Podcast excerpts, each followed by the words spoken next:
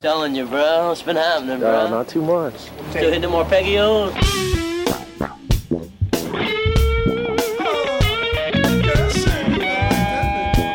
Hi, my name is Shane Theriot, and you are listening to The Riff Raff.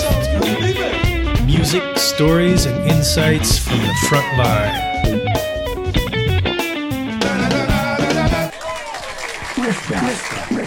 Riff, riff, rap.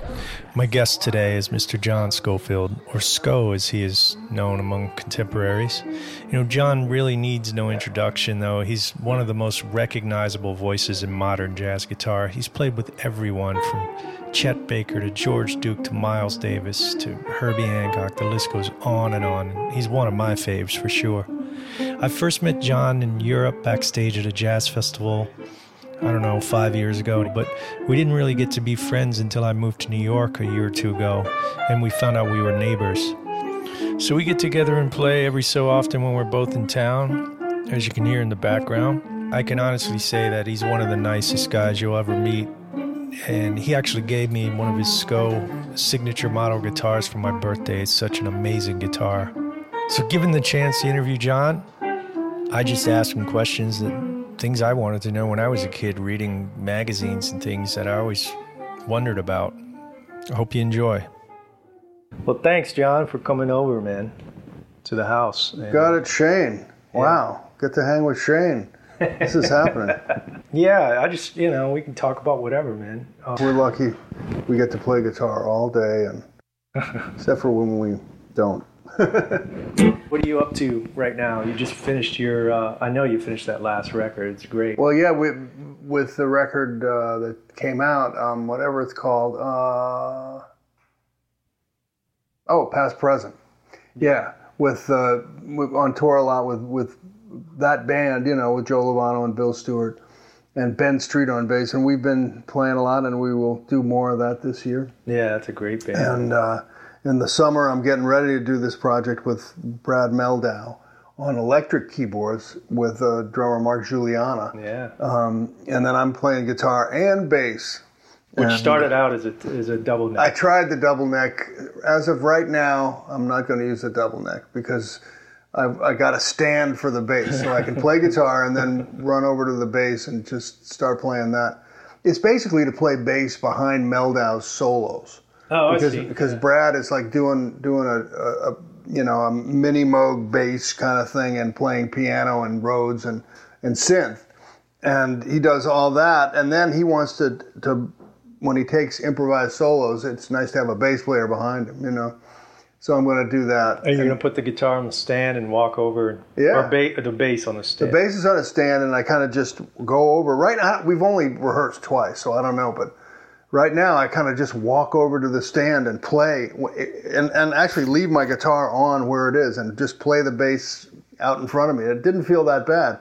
Or you can put the guitar down on your side, like you're Bruce Springsteen or some rock star, where you put your guitar down like that, and uh, and, and just stand there playing the bass. I like the stand. It's like the cat from Air Supply used to have his 12 string ovation. Right. Yeah. I, bands used to do that. Right. Yeah. Yes did some Yeah. stuff like that. Yeah, yeah, yeah. I remember going over and playing that uh, that other double neck you had. It was That was pretty funny that like an day. inch- yeah, I bought two double necks. The first one was that I bought was like 300 bucks, and it was amazing that they had even made this somewhere. I don't know. It was rough. And then I bought a, a nice vintage Ibanez, but I think I think I'm going to just play these two. uh, You know, use my regular guitar and then walk over to a bass on a stand. That seems to be the answer. I'm sure Susan's happy about this not having to ship a Yeah. double neck. you know, fly Right. double. Yeah. Double neck is huge. Yeah, man. I don't know how you would even. It's not like you rent it anywhere either. No, you can't. They don't have them that are guitar and bass. SIR doesn't have them. No, they might have one that's 12 and 6, but not not 4 and 6, you know. And then I'm doing this record of country tunes that I'm getting ready Yeah. for. We're going in the studio April 1st, and uh, we're going to do country tunes and jazz them up, you know, Mm-hmm. turn them into kind of turn them into bebop uh, on some of them anyway. That's great. What's the name of the tune you played at Birdland? You told me this already. Oh, uh, that was um, great. Just a girl I used to know. yeah, that was beautiful, man. Yeah. So it's going to be a record. Cowboy You're going to do that one too. Yeah, I want to do that one. A, a bunch of them. And it's that same rhythm section plus, uh, which was Steve Swallow and Bill Stewart and Larry Goldings on keyboards. Nice. Great band. Yeah, no vocals, none of that. It's going to be a jazz record, you know, with. Uh, but you know, you can play those country tunes. Uh, it's kind of like blues or something. That when the changes are real simple, you can stretch out on them. I think, Yeah. and uh, well, we'll see. It's an experiment. You know? It's a good harmonically. It's a good foundation to improvise on. Yeah, because that, because there's not a whole lot of changes actually, you know, and I figure we can swing them, some of them, and uh, and then just play the kind of like the one I was playing for you before, Mama Tried. It's Yeah. just kind of it's like a jazz, an old standard or something when you kind of make the changes. Could you could you play Well, just a you know- couple? Just give me a little sneak. I mean, the original is is you know.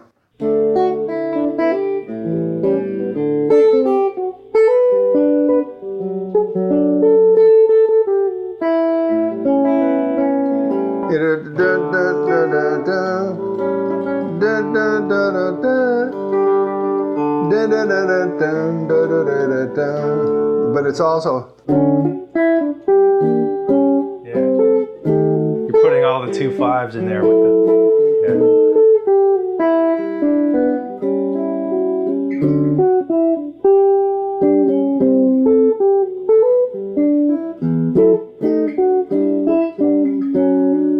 and then you can just blow on that like a jazz tune. Like that. Yeah, and so really nice. we're going to try doing some stuff like Uh, that. yeah, I'm sure it'll be We'll see. amazing. That's great. Yeah, that's really hip. A lot of those country tunes, yeah, they're just one, four, five with an Yeah. occasional two, Yeah. you know, things like that. Three chords and the truth. Yeah, that's all you need. When you play a lot, you know, I know like part of your sound is a lot of the open strings inside the. Is that something you? I mean, you must have worked on it at some point, Oh, yeah. You know, I mean, or did it just sort sort of happen on its own, and you just sort of? well, I heard other people doing it too. I mean, Jim Hall in jazz used to use that, and then Bill Frisell has really developed that. Um, and it's just, and it's something also that comes from rock, you know. I mean, I don't think Barney Kessel and those older guys hardly played any any open strings because they were trying to sound as unguitar. Yeah, they. They, trying would, to- they didn't play those chords. You know, they, they wanted to sound like Yeah. uh, 1950s jazz. You know, Mm-hmm. but uh, there are a lot of possibilities uh, for voicings, especially when you when you think about getting close voicings. You know, where you, where the notes are closer together. You can't play those inversions on the guitar. You know, like Sure. like D, like the first major seven I played was like that. The B It only it, with the open B. It, that only works in that one key, right? oh yeah. Right. Yeah. So I mean, it's kind of hard to. Yeah, I mean, well, that's this. Yeah, yeah, you actually can play it, but then you can st- you can stick the open E on there too. So I mean, it just gives you some nice kind of open, uh, closed position things. You know, I mean, Like a B major. I mean, Oh yeah. that right there, A minor eleven. As an you do open this B. one, I think, too. The the C sharp seven with the, the sharp nine on top. Yeah. That's probably the first one I learned, Taxman. Yeah, that's Taxman. That's Right. right. That's what that is. Yeah, I, learned Taxman as a, as a kid, and, and I knew it had to be in the key of C sharp, you know. Or the, the rock one's this one. Oh, that's a good one, yes. Pilots and those kind of bands, you know, they all. Yeah, they know about that too, yeah.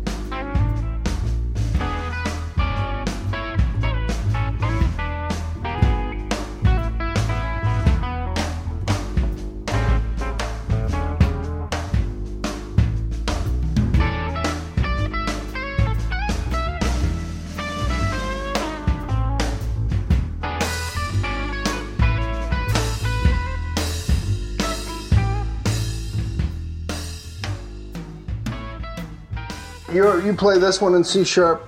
I know you do, man. Oh, I may have played that. I've never really. Sounds like Josie. Josie. Yeah, right. The I've never played of that voice. Cool. Nice shot. That's like it's taking that and going a step further, putting the 13. Oh yeah. Oh yeah. That's a cool one. Um, You know, you know, uh, you know what's weird is is I'm doing all these country tunes and they sound good in D, man. You know, D just you know, for, there's a bunch of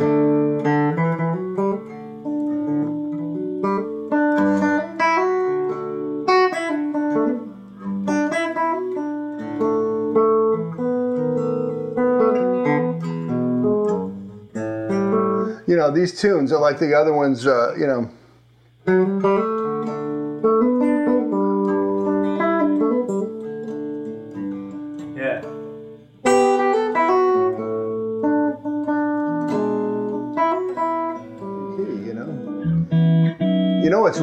We're gonna. You know, I know you know this. Uh, uh, Wildwood flower. Oh, yeah. Are you gonna do that? Oh, cool.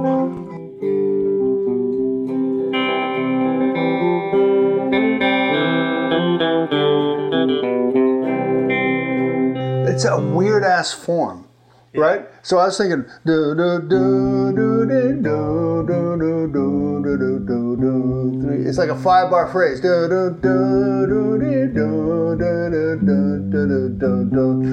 four, and then it's four bars.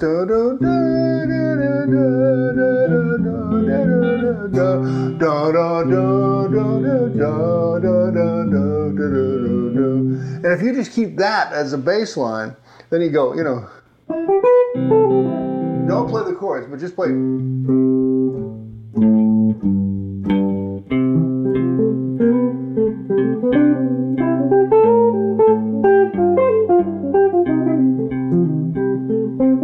there.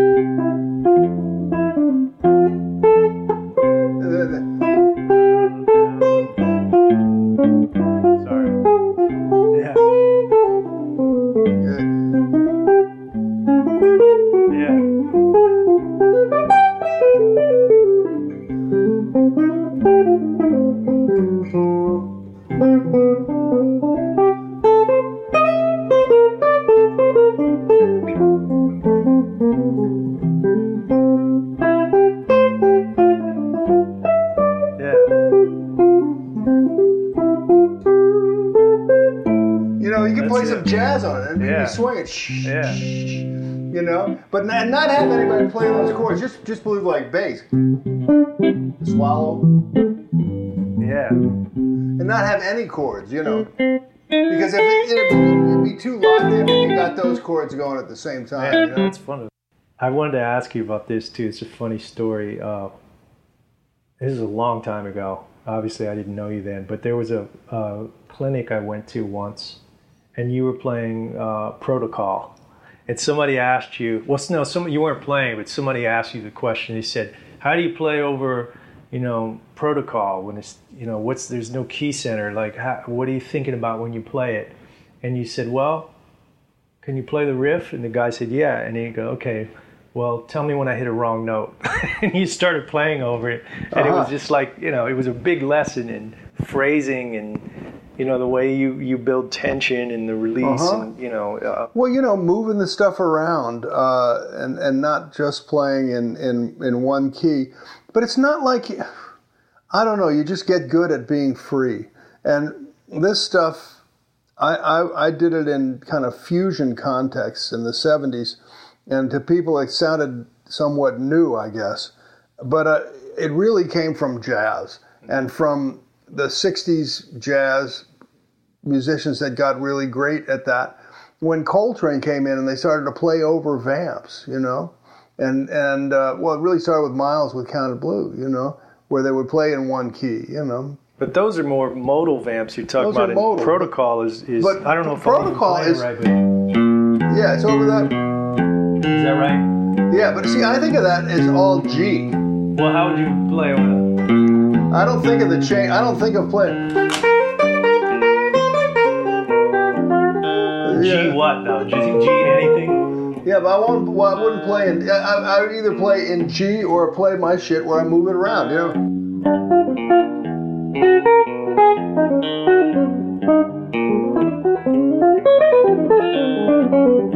You know.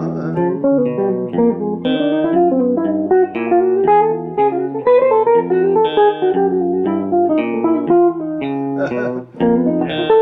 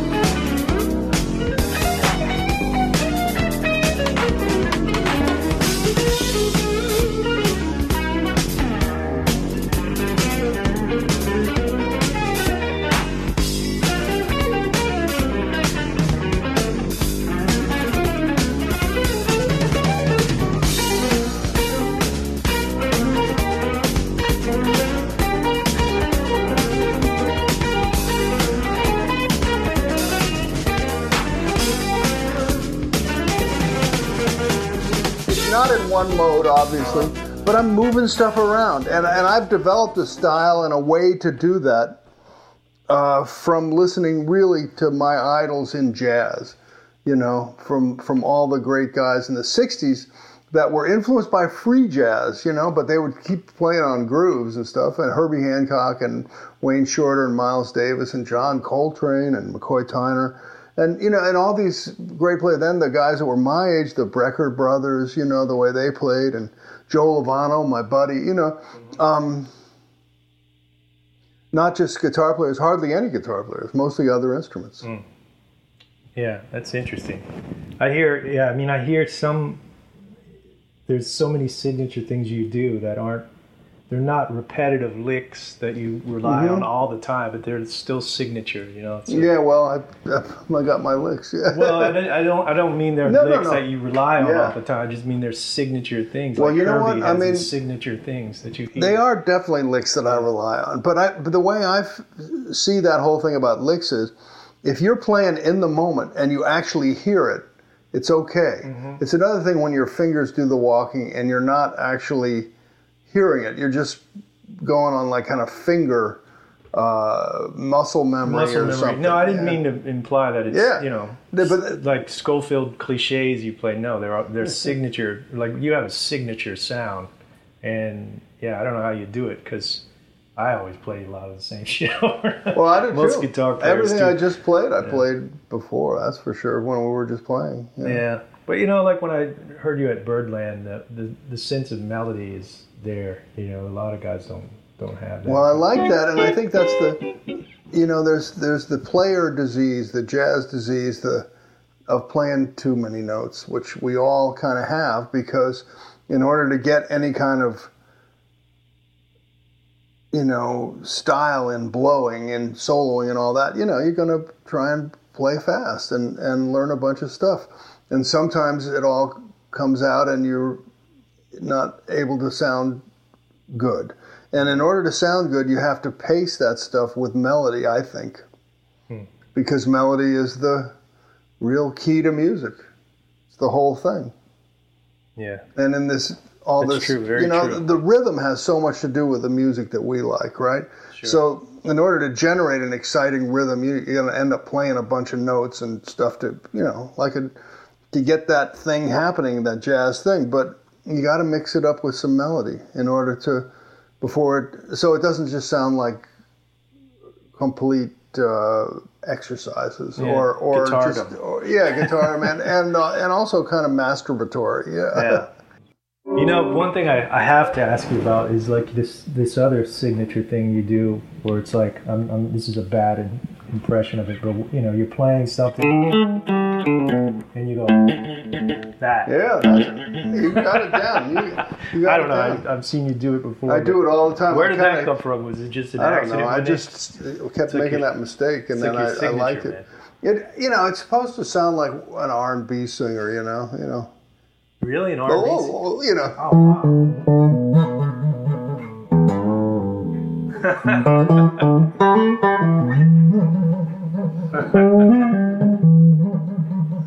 don't know. You know, it's just Yeah. it's got that warble. Yeah,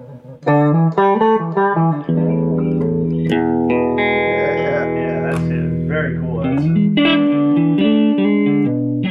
I can't do it. Yeah, that's good. Yeah, you got it.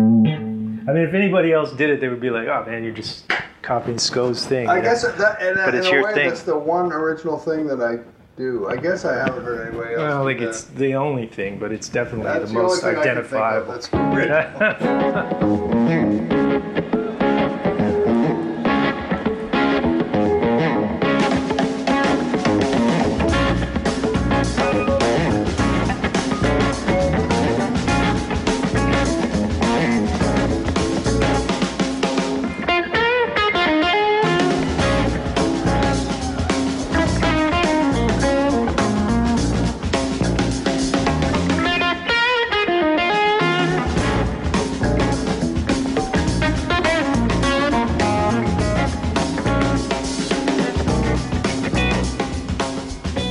you first got to New York, like you're from around this area, right? And then you Yeah, I grew up in, in, in the suburbs of New York, in Connecticut, 50 miles from New York City.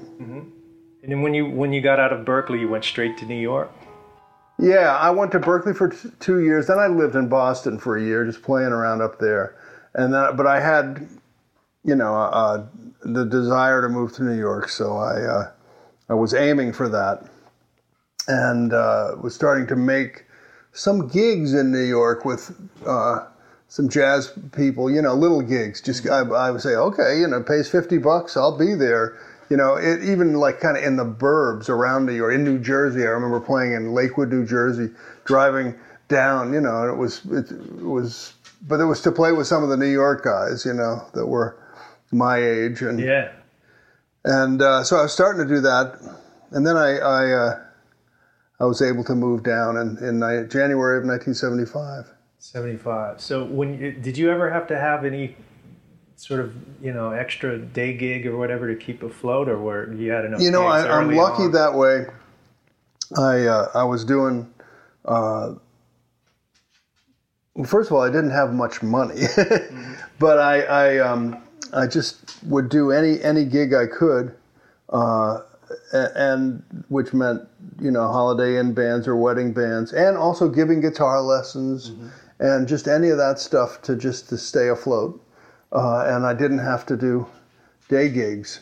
That's I think it's yeah. different for musicians Now, nadays. yeah, it's, it's a lot different. A lot you know, a lot of really good players end up having to do temp gigs and drive taxis and all that.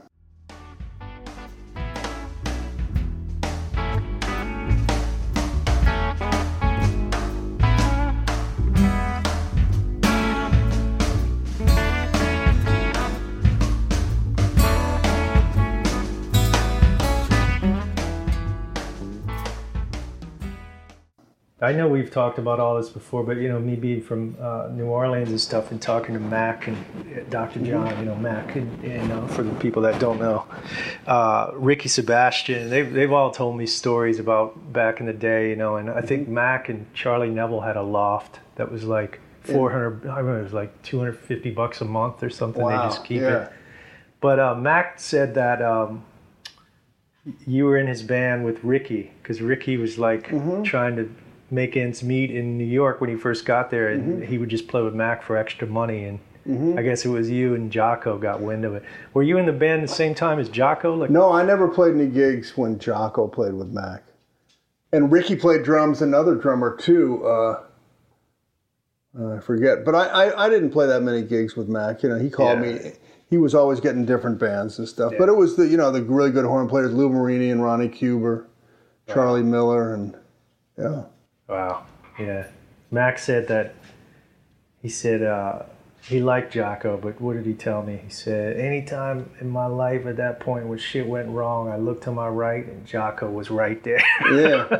Well, Jaco, when when I think the period he's talking about, when Jaco was living in New York and he would make gigs with people that he liked.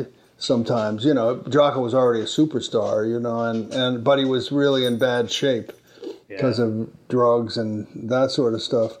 And uh, yeah, that would have been like early 80s? the early '80s, yeah. It's a word of mouth period, probably. Yeah, he'd already done the word of mouth, and, and that had been real successful, but he was just on this huge di- downward spiral, almost like a street person, you know. That's when you guys did the, the DCI video around that Mm-hmm. Yeah, time. right, yeah. But I had met him, uh, you know, uh, in 1976.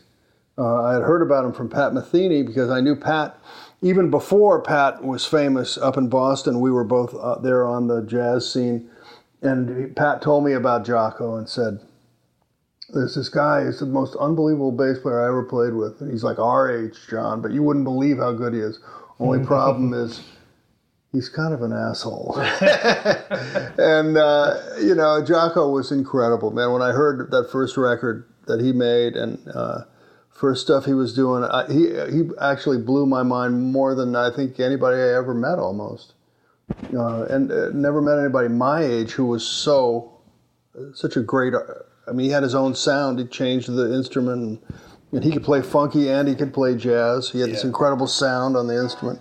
That first So- record is amazing. I mean, Yeah, it was amazing. It was yeah. unbelievable to hear that. Even now, I listened to it, you know, a month or so ago. I saw that movie and I watched. I listened to the whole record. Just I gotta still gotta watch Yeah, that movie. you'll man. like it. Thank you for lending it to. Yeah, I'm gonna. like. I've just. I'm hesitant to watch it because it was such a sad demise. It was really bad. But you know, they don't really harp on that as much. Mm-hmm. Of course, it's in there, but it's it's mostly positive stuff as as much as you could be. You know, the one thing about the movie I thought was interesting is that there's no mention of Pat Metheny, and Well, he must have just I think Pat doesn't want Declined. to, doesn't want to be involved in it. It's really Yeah. weird because he was the guy who was the closest to John. yeah right. You know, because they made Bright Size Life, Life, Pat's first record after he had, you know, Pat had had this whole history with Jaco before that in Miami as Mm-hmm. young musicians. Yeah, I figured as much, but you know. Yeah, I don't. sure I'm not sure own what the story is. Yeah. When you when you play, I mean, you played a whole variety of formats instrumentally, like upright bass sometimes, or Steve Mm-hmm. Swallow, and you know. I'm sure you must change your approach somewhat, but when you play with an upright, I know I asked you about this once. Are there things you changed in your approach? I, I mean, I guess voicing wise, you might comp more when there's upright. I don't know. You know, I mean, you mean without keyboards, like when you're Yeah, playing? without keyboards, or even if you had, you know, maybe keyboards with an upright, is there something you would do different, or or maybe not? Not really. I mean, I try to blend with the band. You know. Um, I mean, it depends on what kind of music you're playing. Uh, whether I prefer upright or or electric, but I don't think. I think I'm just used to doing it, Shane. I've played with upright my whole life with a lot of, you know, Yeah. classic jazz type people like my, you know, that I ended up playing with. So I'm just used to it. Yeah. Um, and maybe there's stuff that I do that's subconscious. I don't know. Yeah. But I'll tell you this much: electric instruments really work well together. Electric bass and electric guitar, electric keyboards. They just, you know, it, as soon as you bring an acoustic element in there, it makes it a little more difficult. And and I've really worked on trying to get electric guitar to work with upright bass and saxophone. That's uh, part of it's just playing on and piano. That's you know, um, part of it's just playing softer and and uh, and trying to play in their space, you know, rather than having just this electric space over on the other side, you know. Well, Steve Swallow sort of got his own thing going on with He's, that. still, he's different It's- from anybody. Yeah, yeah. I always liked that first, uh, the first couple of records that you probably, I don't even know if they were intended to be records. The ones in Germany, the, um, Yeah, they Like were actually Light, intended to it be was, records. I didn't know yeah. if it was just a gig and now. No, they uh, the recording company Enja came and recorded those. Yeah, Yeah, that that's a great tone. You said that's a, just a polytone, just cranked that's up, my right? polytone. That was back when I could actually bring it to Europe. I brought it on the plane. Uh, wow, And you're 335. That's my 335. Yeah.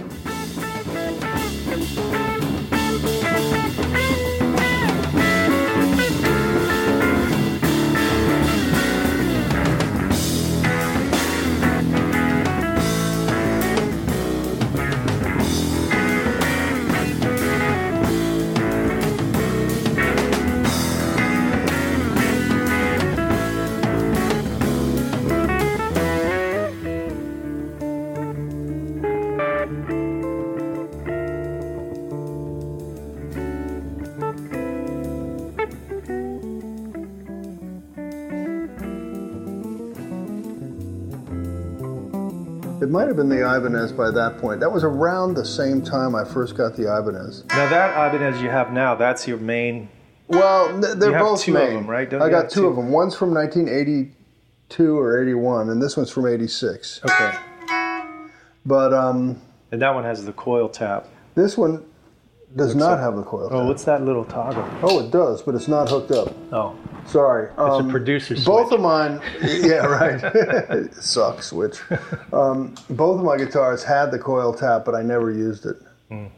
Um, and they've been disconnected. But this one has uh, new pickups. These are, um, what are they called? They're from Memphis. Voodoo pickups. Oh, And my guitar tech, um, Norio in New York City, recommended those. Uh, the other Ibanez I have has the original pickups in it. 59 Alnico, whatever. they. Whatever their Yeah. their pickups that they were making in 1981. So did, did Ibanez just approach you and, and Yeah, back just say, then- hey, um, you know, we have Yeah. this guitar. I was on tour in Europe with uh, Terumasa Hino, and I'm sorry, in Japan with Terumasa Hino. Uh, and it was right right before I joined Miles Davis's group, so it was 81. So yeah, that first guitar is 81. And uh, they were trying to get American artists to play their guitars. At that point, they weren't as famous as they are now. And they gave me a guitar. And I liked it. You just bonded with it, and Well, I had been playing my 335 and I was in Japan. My 335, at that point, I didn't know how to do truss rod adjustments on my guitars. So my, the guitar was really in bad shape. It needed a, a real adjustment. And here I was in Japan, I didn't know anybody. And they gave me this guitar at the beginning of the tour. They didn't say use it, they just gave it to me. And I took it out of the case and started playing it. It felt great and it sounded good. And it was similar to the 335, so it wasn't that far of a stretch. And I just never went back to the 335. The, uh, the Ibanez felt good to me. But I still like my old 335. It's sitting home, yeah. uh, forlorn, abandoned in its case. I played you know. it. Uh, You played it, uh, right? Yeah, when I was there in October. It's, it's a beautiful guitar. I don't know. You want to play something? You want to play? Uh, What do you want to play, man? let's play. Uh, what did we play last time? Oh, Hey Joe, you want to play Yeah. that? That, those are cool changes to play over, man. They're Well, like uh, yeah, it's sort of like like you're we're- talking about the country, uh, the country music thing. You know, just fundamentals, and then Yeah, um, Hey Joe it's got some nice changes, right? what key are you playing in? I thought you were just doing the. Oh, I'm in the wrong key.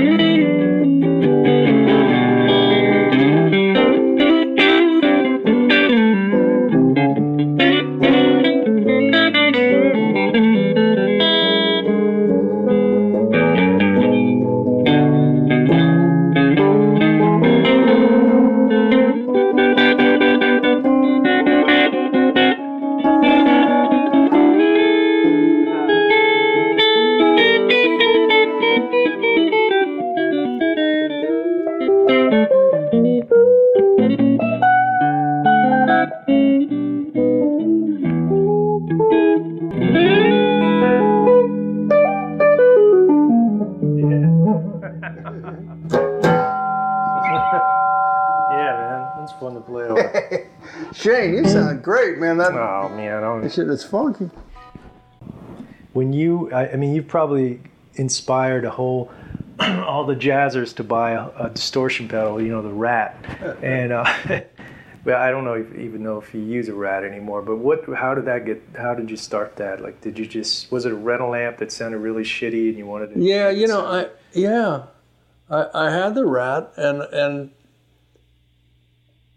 yeah, if I you know for a while, I had this. Yeah, I had amps that broke up nice. I had an old Fender Tremolux in the early '70s that then it kind of died or something, and then I remember various amps, and then I had a. Uh, I had an Ampeg amp too that I really liked. It was Herb Bushler, the bass player's wife's amp, and I had it for like two years because he he wasn't using it, and then he asked for it back. It was his amp actually. It was in the ba- basement of a club, Sweet Basil's, and I took it home. and I said, "Man, can I use this amp?" He said, "Sure." Then two years later, his wife wanted to play her f- f- Fender piano through it, so I had to give it back. and then I, I was playing gigs with twins and stuff, and it just didn't sound good. And uh, I had this rat pedal, so I just started using that, and that seemed to warm it up. Uh, and I just stayed with it for years. Um, although since for the last 15 years or so, I've been playing through Voxes, and those distort naturally um, in a nice way. So I haven't used the rat as AC30s, much. right? The AC30, yeah. Well, in your record, your new record, um, you just plug straight into the deluxe, right? I have an old Yeah. deluxe from '64, and uh, yeah, I just played straight through it, and I like like the tone on that. You could hear it. It was nice. That, Yeah. You could hear that power tube crunch too Yep. on it. There's one tune where you you did some bend like this, and you could just hear the tubes You crunch. can hear them Yeah. going. Really yeah, nice, yeah, It's nothing like it, you know.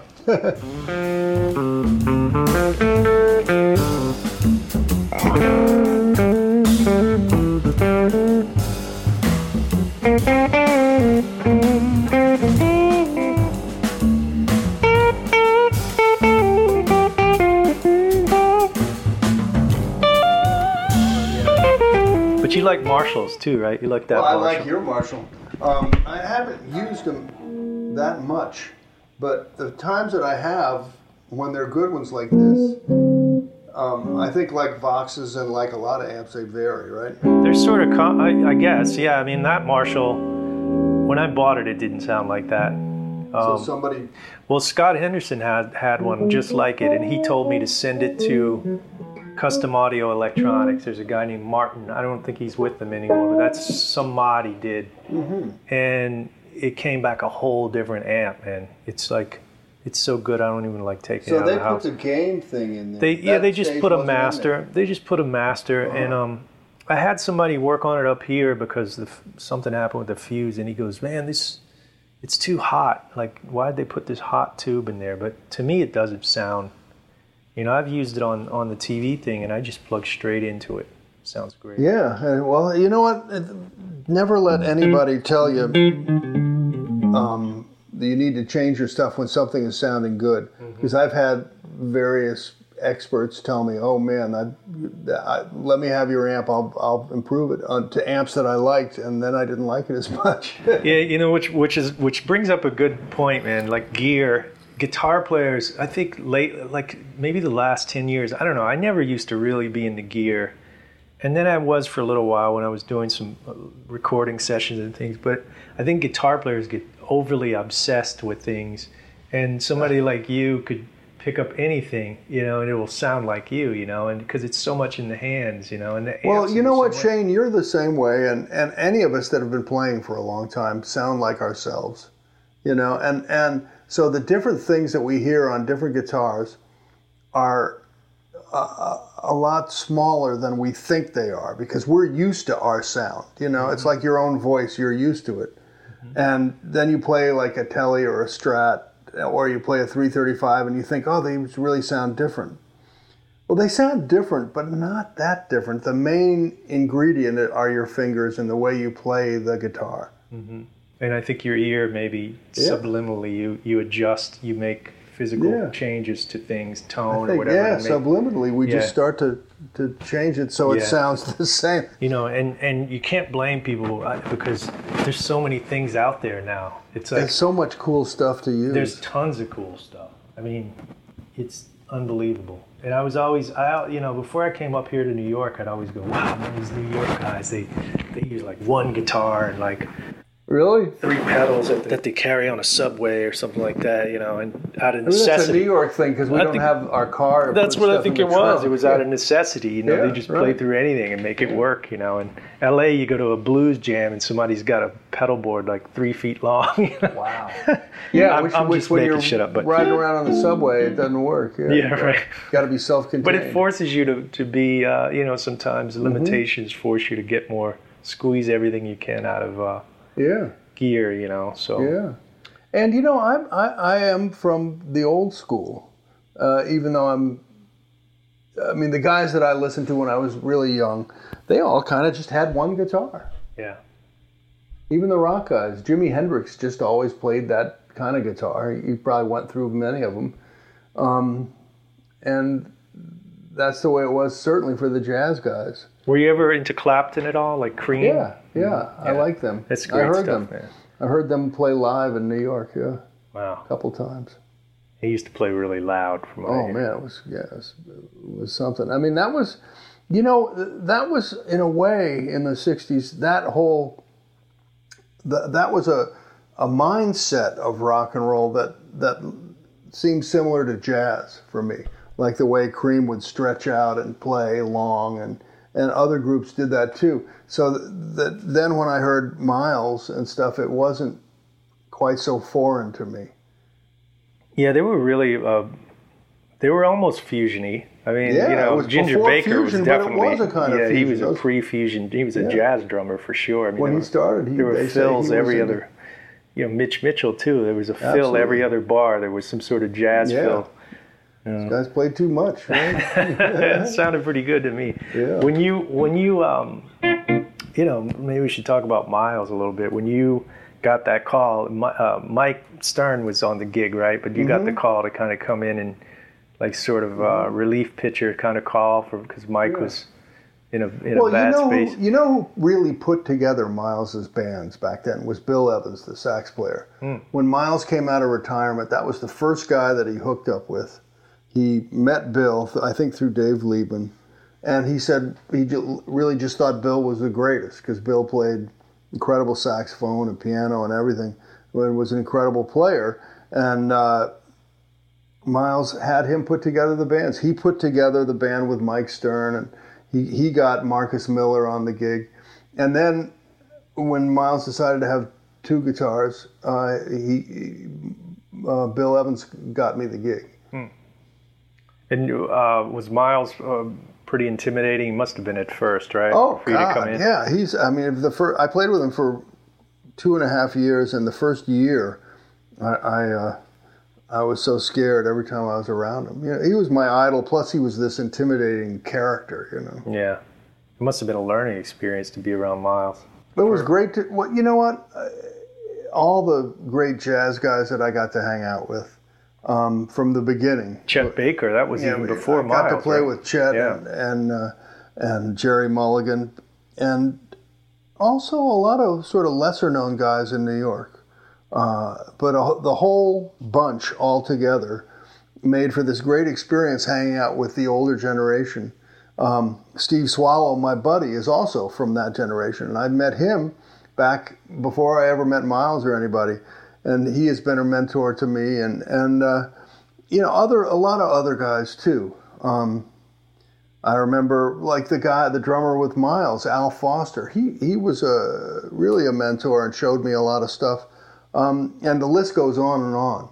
Uh, but yeah, to be around Miles was incredible because he was the. In 1982, when I joined his band, you know there was a big, big thing about Miles coming back. Uh, he was the biggest name in jazz, and from an artistic point of view, not from you know, I mean, it wasn't like there was no Kenny G. Jazz was jazz, you know, and and Miles was the man, the great innovator, you know.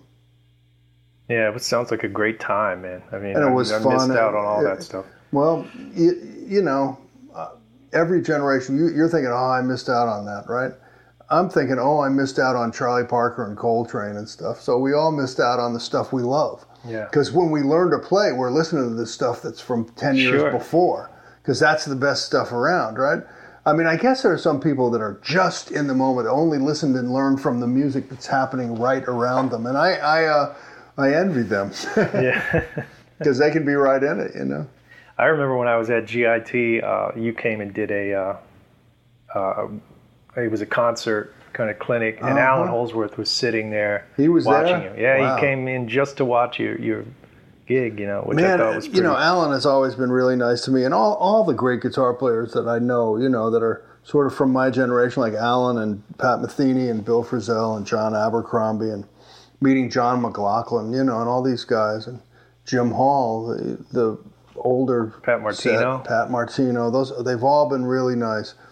Allan, I remember when Tony Williams had his fusion band, I was in Billy Cobham's fusion band, and they brought Allan in from from England, you know, to play, and uh, so I met Allan way back then. That uh, the Billy Cobham band, uh, George Duke Live. I used to have that record. Um, I don't know if I'm playing this right. What, what was this?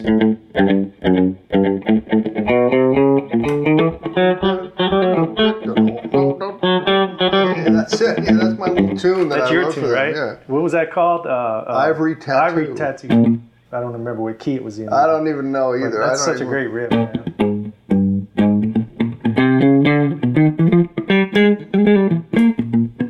Uh,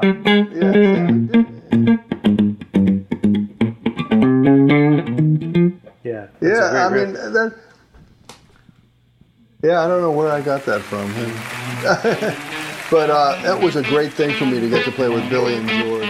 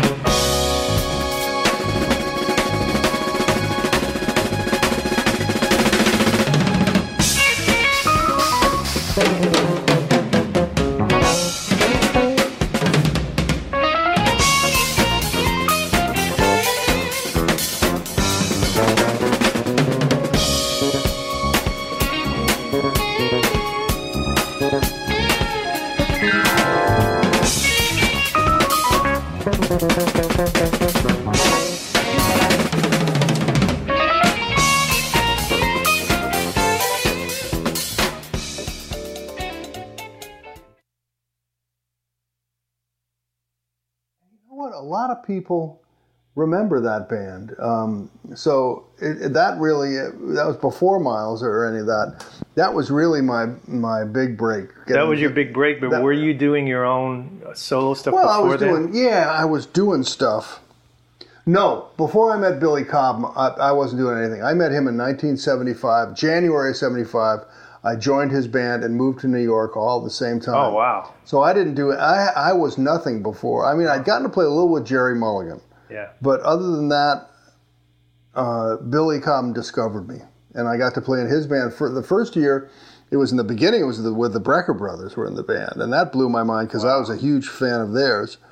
And then uh, some other horn players, Larry Schneider and Walt Fowler, came in, um, and uh, he kept the horn band going. But then uh, later, uh, for for over a year, we had the George Duke Billy Cobham band uh, with Alphonso Johnson on bass. And you know, so this was great, man. Um, we got to tour the all over the place in Europe and America. Frankenstein goes to the disco. That was one. Yeah, of that the, was that, was, one, of the, tunes. tunes, yeah. And George, George's incredible stuff, and he was a great friend and a real mentor to me. And uh, What a great player! Man. talk about Amazing. some soul. Wow. Yeah. And a lot of people don't know. He told me, I had heard him with Cannonball before that because he played in Cannonball Adderley's band, and then he joined Zappa. Um, but I had heard him a lot, and then he he once told me that the way he played the Moog, you know, he was famous for that playing the blues, that that he was originally trying to imitate Yusef Lateef, Wow. Yusef Lateef on oboe Wow. because Yusef played like blues oboe. Nobody else that I've heard has done that. Mm-hmm. And George thought of that when he was playing the Moog, you know. Yusef Lateef. uh, What is that record? Live at Live at Pips. Peeps, Yeah, Live at Pips with yeah. James James From, Black. from New Orleans. yeah. That was a that's a pretty out there record, man. Mm, he was beautiful. I was listening to Buddy Rich the other day. Shio had never heard Buddy Rich, so we were listening. You Oh, the tape? motherfuckers are sucking all over Oh, she, she was probably like, oh, is She bad. loved it, yeah. She loved it. But you know what's a drag, man? Everybody knows about Buddy Rich because of that. Well, he was an amazing drummer, though, man. Yeah, I mean, I, I met there's this old guy up here who um, who used to play with him, and he was saying, "Oh yeah, everybody, all the all the young musicians know about is that tape." Yeah. You know, You're, you know, a lot of your stuff, man. A lot of your your grooves and things, especially Medeski, Martin, and Wood, and some of the things with with Bill Stewart too. They seem like really a lot of second line influences, a lot of New Orleans kind of stuff. And then you had Johnny V in your band at, at some point. I mean, Yeah. did you ever you listen to a lot of New Orleans music? well, absolutely. Um, and and what I tell people is, you know, my the very first stuff I, I fell in love with as a kid turned out was New Orleans music was you know, early jazz. I remember hearing Louis Armstrong, you know, and and I loving the rhythm mm-hmm. that those guys made, and and then the, the early rock and roll stuff I loved. So much of it was recorded in New Orleans and the R and B, you know, and I didn't even know that there was this New Orleans connection till later on. And uh, of course, I love the Meters. When they first came out, I didn't even know they were from New Orleans. And so the R and B, and and uh, I remember, uh, um, when you look back at, at a lot of the R and B, the greatest tracks, you know, came out of New Orleans, which I didn't even know that. You know, Chris Kenner and Lee Dorsey, Yeah. and these are old R and B things that I really liked. And then later in kind of the, I guess the uh, 70s, I started to realize where it came from, and uh, became a fan of the Wild Tchoupitoulas record, you Mm, a know, and, record, and, and all that stuff, and, and really started to study it, and would go down to New Orleans some. And I remember there was a guy who had the, uh, who brought jazz musicians down, uh, Jonathan Rose, and he brought me down to play at Tyler's Beer Garden. Um, just with me and Johnny Vidacovich and Jim Singleton. Wow. And uh, and that's when it, when it really really hit me the way Johnny played and stuff that there were uh, people that played in that style that could use it in, in a jazz idiom, you know. And were, what were you guys playing on those gigs? Just were you playing standards your own stuff, tunes? but I remember no, I- Yeah, I don't think so. I we just jamming. But I remember we would do Freedom Jazz Dance, and he would play a second line on it, you know. And so we were doing these kind of you know jazz funk tunes, but he would put a second line on it Yeah. and uh, and that was quite a revelation to me, you know. But by then, I had already had uh, things of the Mardi Gras Indians and stuff, and was uh, said, "Oh wow, this is great." I, I was always aware of New Orleans because my mother was from New Orleans, and I had family down there that were n- by no means music people, you know. But I was aware of this music, and people should not ever discount for a second the fact that jazz came from New Orleans. And I'm talking about the early jazz, you know, Jelly Roll Morton and Louis Armstrong and and and this music, that rhythm is what Sidney Bechet. yeah, and all that stuff, and that rhythm from the city that came from a hundred and something years ago is is the root of all of the stuff we know as New Orleans music. You know, mm-hmm. Mm-hmm. Yeah, that whole Poinciana groove and that whole thing. that's that- yeah, that's that's a, a New Orleans drummer and and. Uh, Vernell Fournier, I Yeah, think was Fournier, the first cat, yeah. right? Yeah, I, I love all that stuff too, man. I remember hearing that uh, your version of Cissy Strut when you know years ago, and I like the way you modulated because everybody does it the same way. Yeah, I don't know. What the way you, I was sort of, you know, we were just trying you to think to of something. flat, to, we yeah. went to A flat. or something. It was cool. Jazz guy, you know. No, it was great, man.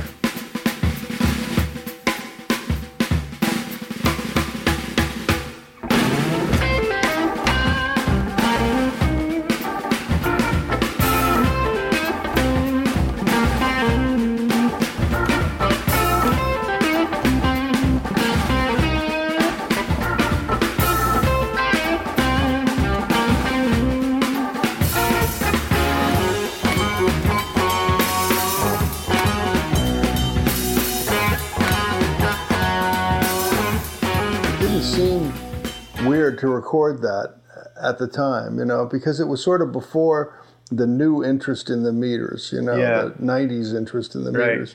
And uh, it was just a tune that we could play. As soon as the Cissy Strut came out, it was a hit on the radio, and every bar band played it in Yeah, it whatever became, year that was. like you know. Mustang Sally. all It was just Yeah. like Mustang Sally or Midnight Hour. It was one of the tunes that everybody played on pickup gigs. But you know, everybody plays it wrong. I mean, Yeah, you I can think do we all any- play it wrong. Not your version. You did I a play it completely wrong, cool man. thing. But like, I've played it with Porter and these guys. You know, Mm-hmm. George Porter a million times, or any of these the guys in New Orleans. They're they're so picky about it because Yeah, the, they- the B section. You know, most people go right. That's what most people do. right? What is it? It's right. I mean, Oh, it's it's so one note different. It's Okay, one yeah. note different, but it, but George will stop the band. Well- like, whoa, whoa, whoa, whoa, whoa, no, no, no, you you you're playing it wrong. You know, you're playing it. I know. Well, It- that's you know, that's- hey, you know, that's that's you know, that's their uh, uh, that's their vo- their uh, incredible repertoire, you know, and, Yeah. and uh, And I think Leo plays it uh, down here.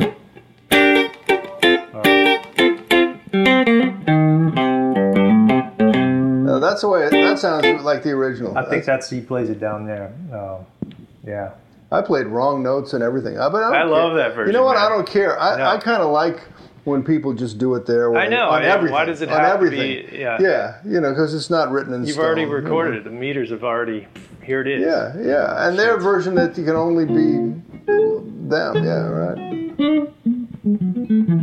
Well, I, man, I think we got a lot of You good got it? stuff. Yeah. Hey Shane, it's just so great to to hang with you and uh, hear you play the guitar because there's some incredible stuff coming out of that instrument. And uh, Oh man, thank you. And you. that groove you is don't have to say that, man. Come on. yeah, it's the truth. I don't have to. So I, you know.